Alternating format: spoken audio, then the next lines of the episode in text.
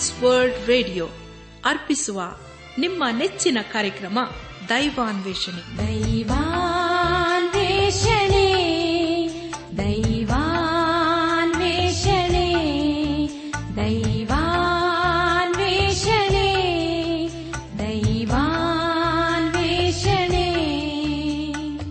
ಪ್ರಿಯರೇ ದೇವರ ವಾಕ್ಯವನ್ನು ಧ್ಯಾನ ಮಾಡುವ ಮುನ್ನ ಕರ್ತನ ಸಮ್ಮುಖದಲ್ಲಿ ನಮ್ಮನ್ನು ತಗ್ಗಿಸಿಕೊಂಡು ನಮ್ಮ ಶಿರವನ್ನು ಭಾಗಿಸಿ ನಮ್ಮ ಕಣ್ಣುಗಳನ್ನು ಮುಚ್ಚಿಕೊಂಡು ದೀನತೆಯಿಂದ ಪ್ರಾರ್ಥನೆ ಮಾಡೋಣ.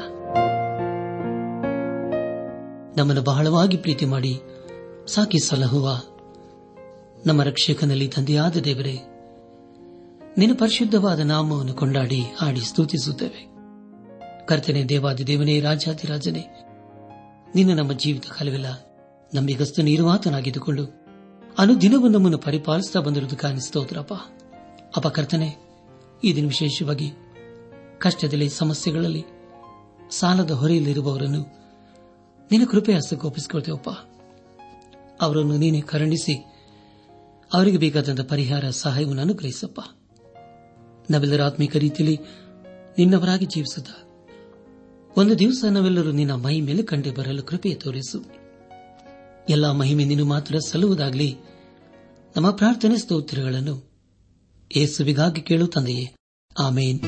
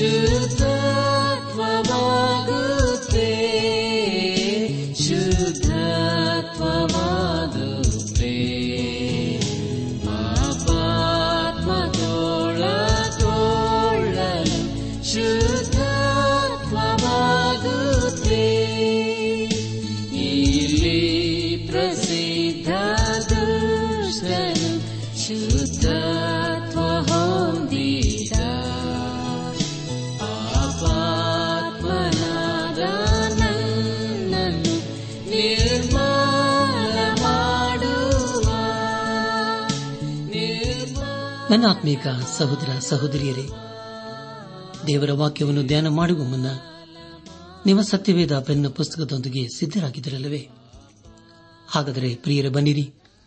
ಈ ದಿವಸ ದೇವರ ವಾಕ್ಯವು ನಮಗೇನು ಬೋಧಿಸುತ್ತದೋ ಅದನ್ನು ಆಲಿಸಿ, ಅದಕ್ಕೆ ವಿಧೇಯರಾಗಿ ಜೀವಿಸುತ್ತ ದೇವರ ಆಶೀರ್ವಾದಕ್ಕೆ ನಾವು ಪಾತ್ರರಾಗೋಣ. ಕಳೆದ ಕಾರ್ಯಕ್ರಮದಲ್ಲಿ ನಾವು ಯಶ ಪ್ರವಾದನೆ ಗ್ರಂಥ ಹದಿನಾಲ್ಕನೇ ಅಧ್ಯಾಯ ಒಂದರಿಂದ ಹದಿನಾಲ್ಕನೇ ವಚನಗಳನ್ನು ಧ್ಯಾನ ಮಾಡಿಕೊಂಡು ಅದರ ಮೂಲಕ ನಮ್ಮ ನಿಜ ಜೀವಿತಕ್ಕೆ ಬೇಕಾದ ಅನೇಕ ಅನೇಕ ಪಾಠಗಳನ್ನು ಕಲಿತುಕೊಂಡು ಅನೇಕ ರೀತಿಯಲ್ಲಿ ಆಶೀರ್ವಿಸಲ್ಪಟ್ಟಿದ್ದೇವೆ ಇದೆಲ್ಲ ದೇವರಾತ್ಮನ ಕಾರ್ಯ ಹಾಗೂ ಸಹಾಯವಾಗಿದೆ. ದೇವರಿಗೆ ಮಹಿಮೆಯುಂಟಾಗಲಿ. ಧ್ಯಾನ ಮಾಡಿದಂಥ ವಿಷಯಗಳನ್ನೀಗ ನೆನಪು ಮಾಡಿಕೊಂಡು ಮುಂದಿನ ವೇದ ಭಾಗಕ್ಕೆ ಸಾಗೋಣ. ಸೈತಾನನ ಕುರಿತು ಹದಿನಾಲ್ಕನೇ ಅಧ್ಯಾಯ ಹನ್ನೆರಡರಿಂದ ಹದಿನಾಲ್ಕನೇ ವಚನಗಳಲ್ಲಿ ಹೀಗೆ ಓದುತ್ತೇವೆ. ಆಹಾ ಉದಯ ನಕ್ಷತ್ರವೇ ಬೆಳ್ಳಿಯೇ. ಆಕಾಶದಿಂದ ಹೇಗೆ ಬಿದ್ದೆ? ಜನಾಂಗಗಳನ್ನು ಕೆಡವಿದ ನೀನು, ಕಡಿಯಲ್ಪಟ್ಟು ನೆಲಕ್ಕೆ ಉರುಳಿದೆಯಲ್ಲ? ನೀನು ನಿನ್ನ ಮನಸ್ಸಿನಲ್ಲಿ ನಾನು ಆಕಾಶಕ್ಕೆ ಹತ್ತಿ, ಉತ್ತರ ದಿಕ್ಕಿನ ಕಟ್ಟ ಕಡೆಗಿರುವ ಸುರಗಣ ಪರ್ವತದಲ್ಲಿ ನನ್ನ ಸಿಂಹಾಸನವನ್ನು ದೇವರ ನಕ್ಷತ್ರಗಳಿಗಿಂತ ಮೇಲೆ ಏರಿಸಿ ಆಸೀನನಾಗುವೆನು. ಉನ್ನತ ಮೇಘ ಮಂಡಲದ ಮೇಲೆ ಏರಿ ಉನ್ನತೋನ್ನತನಿಗೆ ಸರಿ ಸಮಾನನಾಗುವನ ಅಂದುಕೊಂಡಿದ್ದೀಯಲ್ಲ? ಎಂಬುದಾಗಿ ಸೈತಾನನ ಕುರಿತು ಹೇಳಿದ ವಿಷಯಗಳ ಕುರಿತು ನಾವು ಧ್ಯಾನ ಮಾಡಿಕೊಂಡೆವು. ಧ್ಯಾನ ಮಾಡಿದಂಥ ಎಲ್ಲ ಹಂತಗಳಲ್ಲಿ ದೇವಾದ ದೇವನೇ ನಮ್ಮ ನಡೆಸಿದನು, ದೇವರಿಗೆ ಮಹಿಮೆಯುಂಟಾಗಲಿ. ಇಂದು ನಾವು ಯೇಷ ಪ್ರವಾದನೆ ಗ್ರಂಥ ಹದಿನಾಲ್ಕನೇ ಅಧ್ಯಾಯ ಹದಿನೈದನೇ ವಚನದಿಂದ ಹದಿನಾರನೇ ಅಧ್ಯಾಯದ ಪ್ರಾರಂಭದ ಐದು ವಚನದವರೆಗೆ ಧ್ಯಾನ ಮಾಡಿಕೊಳ್ಳೋಣ. ಈ ವಚನಗಳಲ್ಲಿ ನಾವು ಐಶ್ವರ್ಯದ ಫಿಲಿಸ್ಟಿಯದ ಹಾಗೂ ಮೊವಾಬರ ವಿಷಯದ ದಯೋಕ್ತಿಯ ಕುರಿತು ನಾವು ತಿಳಿದುಕೊಳ್ಳುತ್ತೇವೆ. ಯೇಷ ಪ್ರವಾದನ ಗ್ರಂಥ ಹದಿನಾಲ್ಕನೇ ಅಧ್ಯಾಯ ಹದಿನೈದರಿಂದ ಹದಿನೇಳನೇ ವಚನಗಳಲ್ಲಿ ಹೀಗೆ ಓದುತ್ತೇವೆ. ಆದರೆ ನೀನು ಪಾತಾಳಕ್ಕೆ ಅಧೋಲೋಕದ ಅಗಾಧ ಸ್ಥಳಗಳಿಗೆ ತಳ್ಳಲ್ಪಡುತ್ತಿ, ನಿನ್ನನ್ನು ಕಂಡವರು ದಿಷ್ಟಿಸಿ ನೋಡಿ ಯೋಚಿಸುತ್ತಾ ಭೂಮಿಯನ್ನು ನಡಗಿಸಿ ರಾಜ್ಯಗಳನ್ನು ಕದಲಿಸಿ, ಪಟ್ಟಣಗಳನ್ನು ಕೆಡವಿ ಲೋಕವನ್ನು ಕಾಡನ್ನಾಗಿ ಮಾಡಿ, ಸೆರೆ ಹಿಡಿದವರನ್ನು ಮನೆಗೆ ಬಿಡದೇ ಇದ್ದವನು ಇವನೋ ಅಂದುಕೊಳ್ಳುವರು ಎಂಬುದಾಗಿ. ನನ್ನ ಆತ್ಮೀಕ ಸಹೋದರ, ಸಹೋದರಿಯರೇ, ದೇವರು ಸೈತಾನನಿಗೆ ನ್ಯಾಯ ತೀರಿಸಲಿದ್ದಾನೆ. ಆದರೆ ಆ ನ್ಯಾಯ ತೀರ್ಪು ಬಹುಭಯಂಕರವಾಗಿರುತ್ತದೆ. ಕೊನೆಗೆ ಸೈತಾನನು ಬೆಂಕಿಯ ಕೆರೆಗೆ ದಬ್ಬಲ್ಪಡುತ್ತಾನೆ.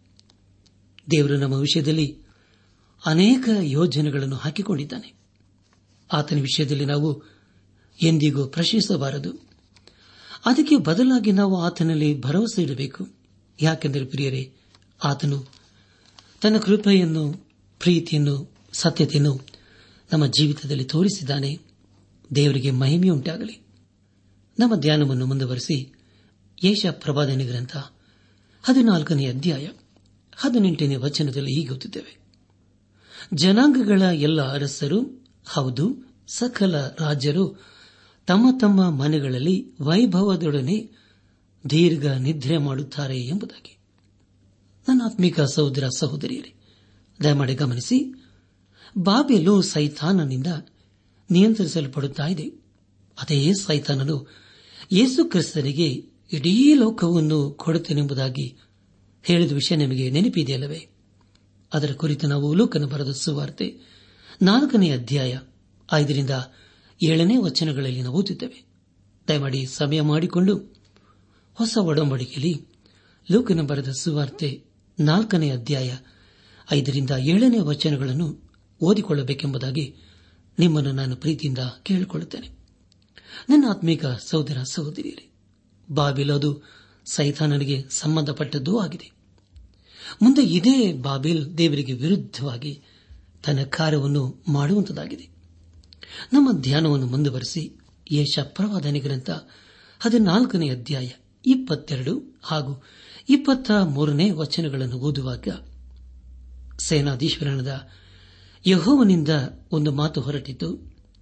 ನಾನು ಅವರಿಗೆ ವಿರುದ್ಧವಾಗಿದ್ದು ಬಾಬೇಲಿನಿಂದ ಹೆಸರನ್ನು, ಜನಶೇಷವನ್ನು, ಪುತ್ರ ಪೌತ್ರರನ್ನು ಕತ್ತರಿಸಿ ಬಿಡುವೆನು ಮತ್ತು ಆ ಪ್ರದೇಶವನ್ನು ಜವುಗು ನೆಲವನ್ನಾಗಿಯೂ ಮುಳ್ಳು ಹಂದಿಗೆ ಸೊತ್ತನ್ನಾಗಿಯೂ ಮಾಡಿ ನಾಶನವೆಂಬ ಬರಲಿನಿಂದ ಗುಡಿಸಿ ಬಿಡುವನೆಂದು ಸೇನಾಧೀಶ್ವರನ ಯೋಗವನ್ನು ಹೇಳಿದ್ದಾನೆ ಎಂಬುದಾಗಿ. ಪ್ರಿಯ ದೇವಜನರೇ, ಹಾಳಾದ ಬಾಬಿಲಿನ ಅವಶೇಷವನ್ನು ನೋಡುವಾಗ ಈ ಮಾತು ಎಷ್ಟು ಸತ್ಯ ಎಂಬುದಾಗಿ ತಿಳಿದು ಬರುತ್ತದಲ್ಲವೇ? ಮುಂದೆ ಬಾಬಿಲ್ ಪುನಃ ಕಟ್ಟಲ್ಪಡುತ್ತದೆ. ಆದರೆ ಅದು ಮುಂಚೆ ಇದ್ದ ಸ್ಥಳದಲ್ಲಿ ಅಲ್ಲ ಆದರೆ ಬೇರೆ ಸ್ಥಳದಲ್ಲಿ. ಮುಂದೆ ಒಂದು ದಿನ ದೇವರಿಗೆ ವಿರುದ್ಧವಾಗಿ ತನ್ನ ಕಾರ್ಯವನ್ನು ಮಾಡಿ, ಮತ್ತೆ ದೇವರ ನ್ಯಾಯ ತೀರ್ಪಿಗೆ ಗುರಿಯಾಗುತ್ತದೆ. ಅದೇ ಅದಕ್ಕೆ ಕೊನೆಯ ನ್ಯಾಯ ತೀರ್ಪಾಗಿರುತ್ತದೆ. ನನ್ನ ಆತ್ಮೀಕ ಸಹೋದರ ಸಹೋದರಿಯೇ ಒಂದು ವೇಳೆ ನಮ್ಮ ಜೀವಿತದಲ್ಲಿ ದೇವರ ಮಾತನ್ನು ಉಲ್ಲಂಘನೆ ಮಾಡುವುದಾದರೆ ಖಂಡಿತವಾಗಿ ದೇವರು ನಮ್ಮನ್ನು ಸಹ ಶಿಕ್ಷಿಸಲಿದ್ದಾನೆ. ಇದರ ಮೂಲಕ ನಾವು ತಿಳಿಯಬೇಕಾದದೇನೆಂದರೆ ದೇವರ ಮಾತುಗಳು ಎಷ್ಟು ಸತ್ಯವಾಗಿವೆ ಎಂಬುದಾಗಿ. ನನ್ನ ಆತ್ಮಿಕ ಸಹೋದರ ಸಹೋದರಿಯರೇ, ನಮ್ಮ ಧ್ಯಾನವನ್ನು ಮುಂದುವರೆಸಿ. ಯಶ ಪ್ರವಾದನೆ ಗ್ರಂಥ ಹದಿನಾಲ್ಕನೇ ಅಧ್ಯಾಯ ಇಪ್ಪತ್ನಾಲ್ಕು ಹಾಗೂ ಇಪ್ಪತ್ತೈದನೇ ವಚನಗಳನ್ನು ಓದುವಾಗ ಸೇನಾಧೀಶ್ವರನಾದ ಯುಹವನ್ನು ಆಣೆಯಿಟ್ಟು ಹೇಳುವುದೇನೆಂದರೆ, ನಾನು ಸಂಕಲ್ಪಿಸಿದ್ದೇ ನೆರವೇರುವುದು. ಉದ್ದೇಶಿಸಿದ್ದೇ ನಿಲ್ಲುವುದು ಖಂಡಿತ. ಆ ಶೂರರನ್ನು ನನ್ನ ದೇಶದಲ್ಲಿ ಮುರಿದು ನನ್ನ ಬೆಟ್ಟಗಳ ಮೇಲೆ ತುಳಿದು ಬಿಡುವೆನು. ಆಗ ಅವರು ಹೂಡಿದ ನೊಗವು ನನ್ನ ಜನರಿಂದ ತೊಲಗಿ ಹೊರಿಸಿದ ಹೊರೆಯು ನನ್ನ ಜನರ ಹೆಗಲಿಗೆ ದೂರವಾಗುವುದು ಎಂಬುದಾಗಿ. ನನ್ನ ಆತ್ಮಿಕ ಸಹೋದರ ಸಹೋದರಿಯರೇ, ದಯಮಾಡಿ ಗಮನಿಸಿ. ಯಶ ಪ್ರವಾದನೆ ಗ್ರಂಥ ಹದಿನಾಲ್ಕನೇ ಅಧ್ಯಾಯ ಇಪ್ಪತ್ನಾಲ್ಕರಿಂದ ಇಪ್ಪತ್ತ ಏಳನೇ ವಚನಗಳಲ್ಲಿ ಬರೆಯಲ್ಪಟ್ಟಿರುವಂತಹ ಮುಖ್ಯ ವಿಷಯ, ಐಶ್ವರ್ಯದ ವಿಷಯವಾದ ದೈವೋಕ್ತಿ ಎಂಬುದಾಗಿ. ಆದುದರಿಂದ ಪ್ರಿಯ ದೇವಜನರೇ, ಇಲ್ಲಿ ನಾವು ದೇವರ ಉದ್ದೇಶಗಳನ್ನು ನಾವು ತಿಳಿಯುತ್ತೇವೆ. ಐಶ್ವರ್ಯವು ಮುಂದೆ ಉತ್ತರ ದಿಕ್ಕಿನಿಂದ ಬರಲಿರುವ ರಾಜ್ಯಕ್ಕೆ ಹೋಲಿಕೆಯಾಗಿದೆ. ಹತ್ತೊಂಬತ್ತರಿಂದ ಇಪ್ಪತ್ತೇಳನೇ ವಚನಗಳಲ್ಲಿ ದೇವರು ಬಾಬೇಲನ್ನು ಹೇಗೆ ನ್ಯಾಯ ತೀರಿಸುತ್ತಾನೆ ಎಂಬುದಾಗಿ ತಿಳಿದು ಬರುತ್ತದೆ. ಒಂದು ಕಾಲದಲ್ಲಿ ಸ್ವಲ್ಪ ಮಾತ್ರ ನೆರವೇರಿತು, ಆದರೆ ಮುಂದೆ ಎಲ್ಲವೂ ನೆರವೇರಲಿದೆ. ನಮ್ಮ ಧ್ಯಾನವನ್ನು ಮುಂದುವರೆಸಿ ಯೇಷ ಪ್ರವಾದನೆ ಗ್ರಂಥ ಹದಿನಾಲ್ಕನೇ ಅಧ್ಯಾಯ, ಇಪ್ಪತ್ತೆಂಟನೇ ವಚನದಲ್ಲಿ ಹೀಗೆ ಓದುತ್ತೇವೆ. ಅರಸನದ ಆಹಾಜನು ಕಾಲವಾದ ವರ್ಷದಲ್ಲಿ ಈ ದೈವೋಕ್ತಿಯು ಕೇಳಬಂತು ಎಂಬುದಾಗಿ. ನನ್ನ ಆತ್ಮಿಕ ಸಹೋದರ ಸಹೋದರಿಯರೇ, ದಯಮಾಡಿ ಗಮನಿಸಿ. ಯಶ ಪ್ರವಾದನೆ ಗ್ರಂಥ ಹದಿನಾಲ್ಕನೇ ಅಧ್ಯಾಯ, ಇಪ್ಪತ್ತೆಂಟರಿಂದ ಮೂವತ್ತೆರಡನೇ ವಚನಗಳಲ್ಲಿ ಫಿಲಿಸ್ಟಿಯದ ವಿಷಯವಾದ ದೈವೋಕ್ತಿಯ ಕುರಿತು ನಾವು ತಿಳಿದುಕೊಳ್ಳುತ್ತೇವೆ. ಪ್ರಿಯ ದೇವಜನರೇ ಫಿಲಿಸ್ಟಿಯರನ್ನು ಹೊಡೆದವರು ಯಾರು ಅಂದರೆ ಅರಸನಾದ ಹಾಜನು ಅವನು ಹದಿನಾರು ವರ್ಷಗಳ ಕಾಲ ರಾಜ್ಯವಾಳಿದನು, ಆದರೆ ಅವನು ಒಬ್ಬ ಕೆಟ್ಟ ಅರಸನಾಗಿದ್ದನು. ಅವನ ಬಾಧೆಯಿಂದ ತಪ್ಪಿಸಿಕೊಳ್ಳಲು ಪ್ರಜೆಗಳು ಕಾತುರವುಳ್ಳವರಾಗಿದ್ದರು. ಒಬ್ಬ ಒಳ್ಳೆ ಅರಸನಿಗಾಗಿ ಅವರು ಹಂಬಲಿಸುತ್ತಿದ್ದರು.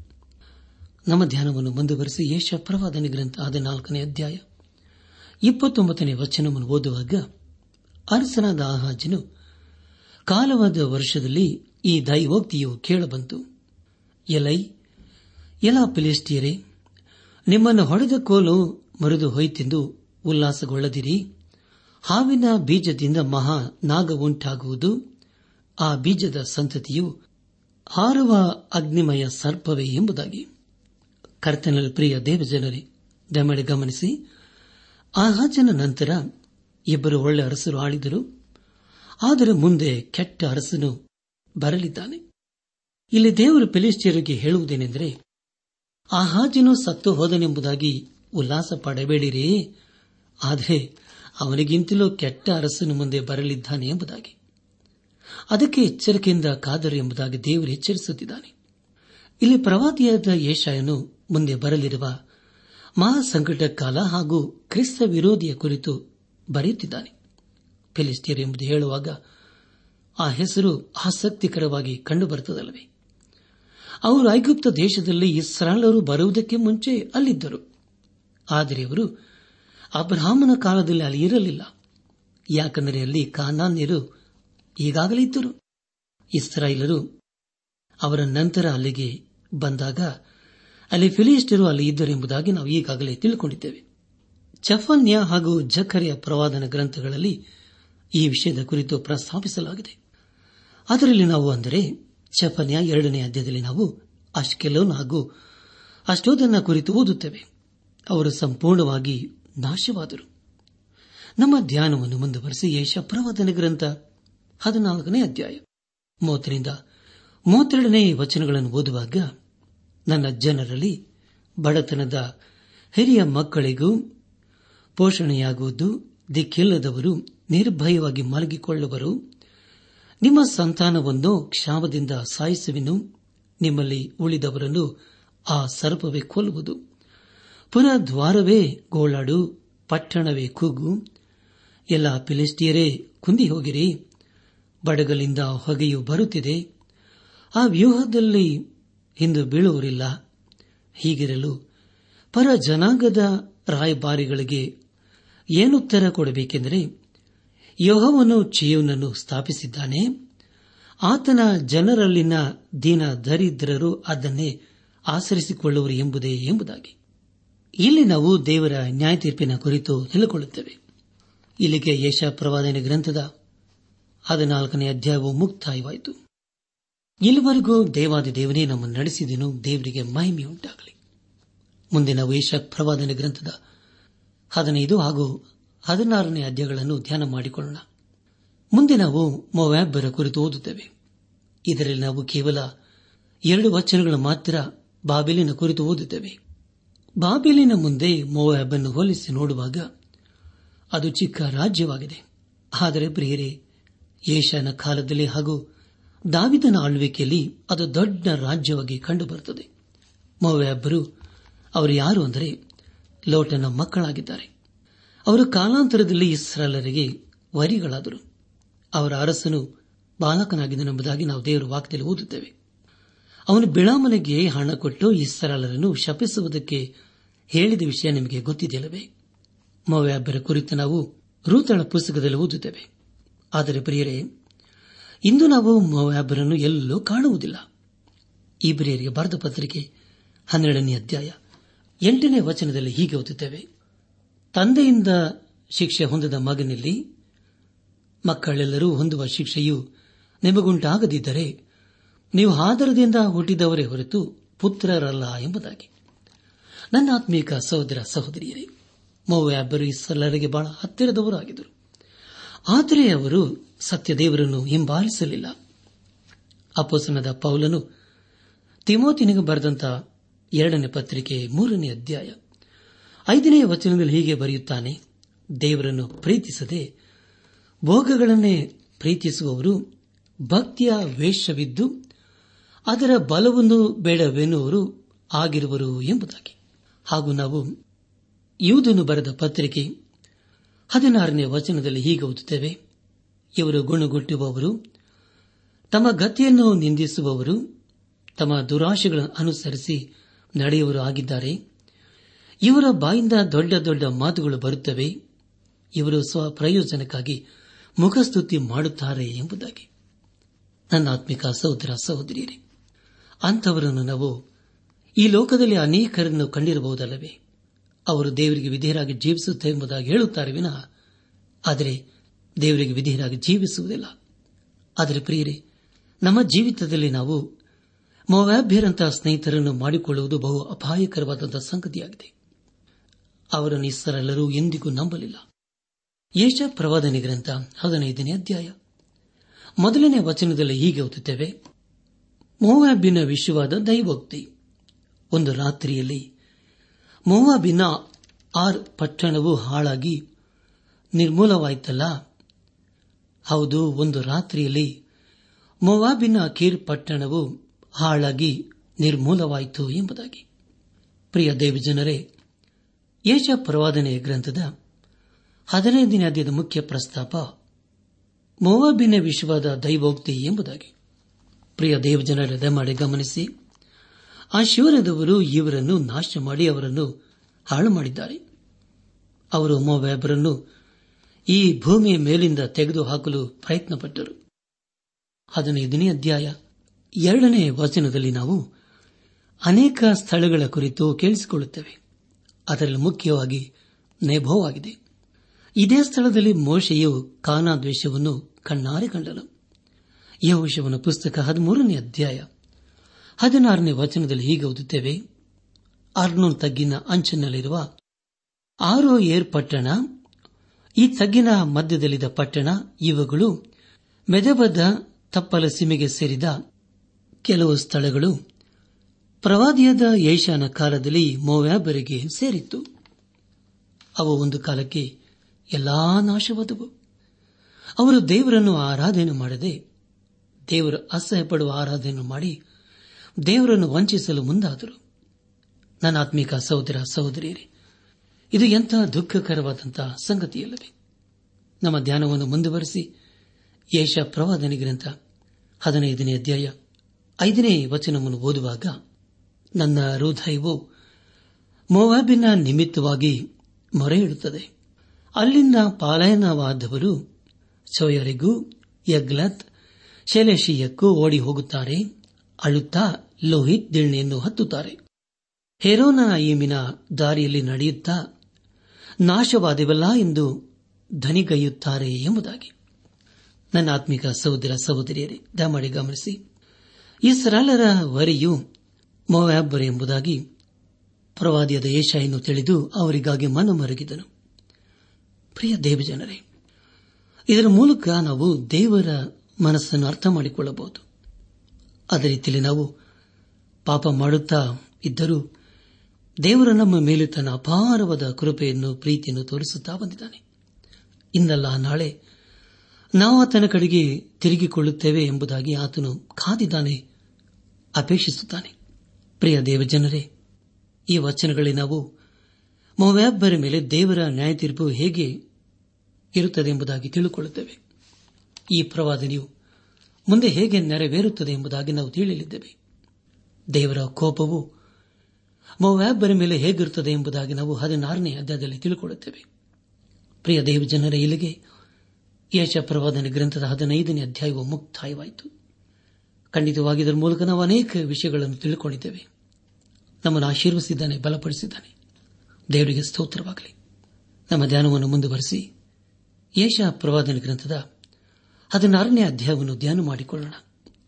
ಹದಿನಾರನೇ ಅಧ್ಯಾಯದಲ್ಲಿ ಮೊವ್ಯಾಬ್ಬರ ಮೇಲೆ ನ್ಯಾಯ ತೀರ್ಪು ಹೇಗೆ ಮುಂದುವರೆಯುತ್ತದೆ ಎಂಬುದಾಗಿ ತಿಳಿಯಲಿದ್ದೇವೆ. ಯಶಪ್ರವಾದನೆ ಪ್ರವಾದನೆ ಗ್ರಂಥ ಹದಿನಾರನೇ ಅಧ್ಯಾಯ ಮೊದಲನೇ ವಚನದಲ್ಲಿ ಹೀಗೆ ಓದುತ್ತೇವೆ.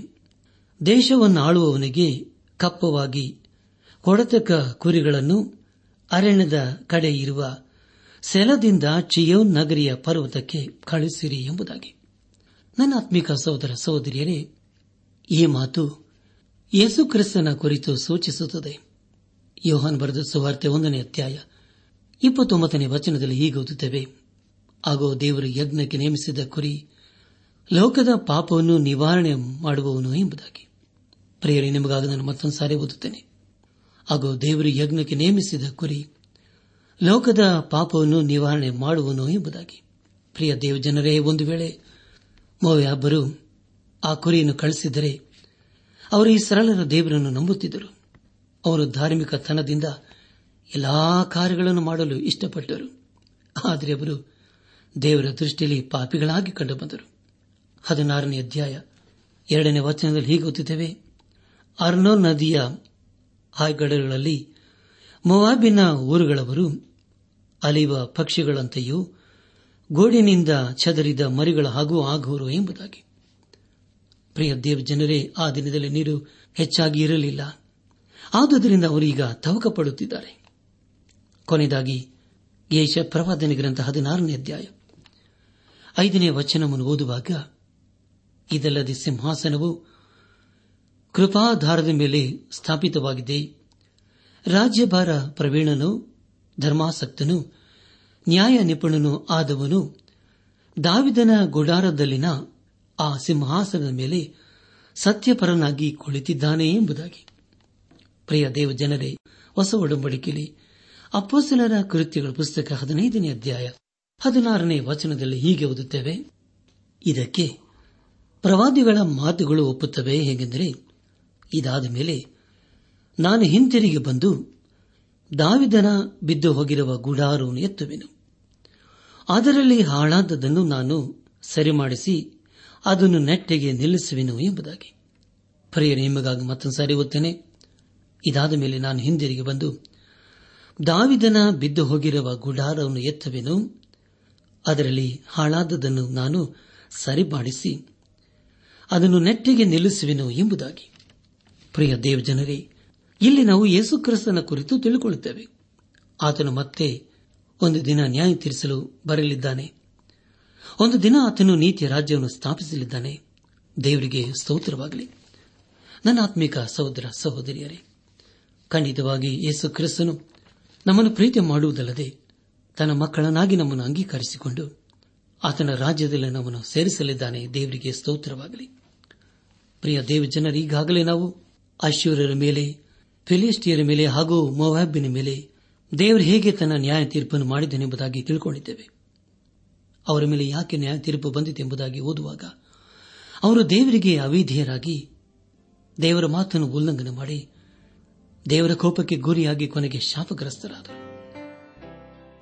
ಈ ಸಂದೇಶವನ್ನು ಆಲಿಸುತ್ತಿರುವ ನನ್ನ ಆತ್ಮಿಕ ಸಹೋದರ ಸಹೋದರಿಯರೇ, ಆಲಿಸಿದ ವಾಕ್ಯದ ಬೆಳಕಿನಲ್ಲಿ ನಮ್ಮ ಜೀವಿತವನ್ನು ಪರೀಕ್ಷಿಸಿಕೊಂಡು, ತಿದ್ದಿ ಸರಿಪಡಿಸಿಕೊಂಡು, ಕ್ರಮಪಡಿಸಿಕೊಂಡು ನಾವು ಎಲ್ಲಿ ಬಿದ್ದು ಹೋಗಿದ್ದೇವೆ? ಯಾವ ವಿಷಯದಲ್ಲಿ ಸೋತು ಹೋಗಿದ್ದೇವೆ?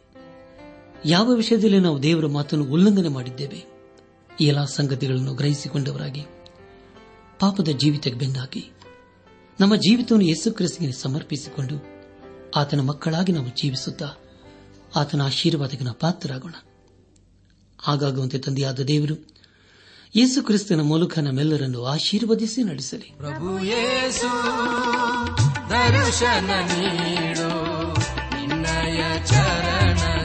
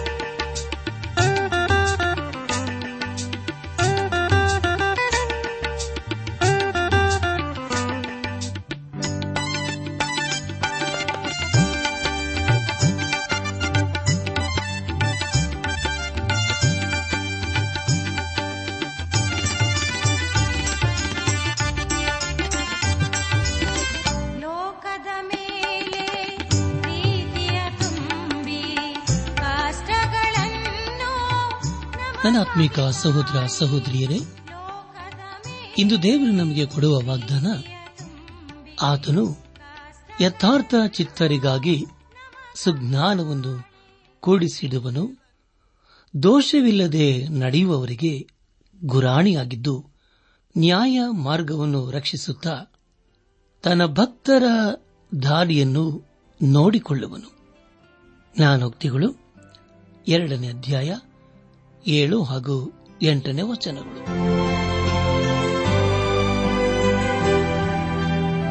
ನಮ್ಮ ನೆಚ್ಚಿನ ಶ್ರೋತೃಗಳೇ, ಇದುವರೆಗೂ ಪ್ರಸಾರವಾದ ದೈವಾನ್ವೇಷಣೆ ಕಾರ್ಯಕ್ರಮವನ್ನ ಆಲಿಸಿದ್ದಕ್ಕಾಗಿ ತುಂಬಾ ವಂದಿಸುತ್ತೇವೆ. ಸೋಮವಾರದಿಂದ ಶುಕ್ರವಾರದವರೆಗೂ ಪ್ರಸಾರವಾಗುವ ಈ ಕನ್ನಡ ಕಾರ್ಯಕ್ರಮದ ಗುಣಮಟ್ಟವು ಇನ್ನೂ ಉತ್ತಮವಾಗಿ ರೂಪುಗೊಳಿಸಲು ನಿಮ್ಮ ಅಮೂಲ್ಯವಾದ ಸಲಹೆಗಳಿಗಾಗಿ ನಾವು ಎದುರು ನೋಡುತ್ತೇವೆ.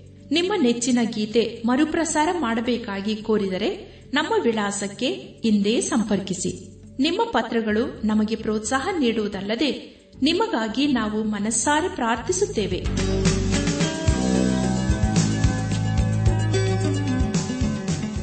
ನಮ್ಮ ವಿಳಾಸ ದೈವಾನ್ ವೇಷಣೆ ಟ್ರಾನ್ಸ್ ವರ್ಲ್ಡ್ ರೇಡಿಯೋ, ಇಂಡಿಯಾ, ಟಪಾಲು ಪೆಟ್ಟಿಗೆ ನಾಲ್ಕು ಮೂರು ಎರಡು ಸೊನ್ನೆ ಬೆಂಗಳೂರು ದೈವಾನ್ ವೇಷಣೆ Trans World Radio India, post box four three two zero, Bangalore forty three. ದೂರವಾಣಿ ಸಂಖ್ಯೆ ಒಂಬತ್ತು ಎಂಟು ನಾಲ್ಕು ಐದು ಆರು ಒಂದು ಆರು ನಾಲ್ಕು ಒಂದು ಎರಡು. ನಮ್ಮ ಇಮೇಲ್ ವಿಳಾಸ Kannada TTB at radio eight eight two dot com ನಮಸ್ಕಾರ ಪ್ರಿಯರೇ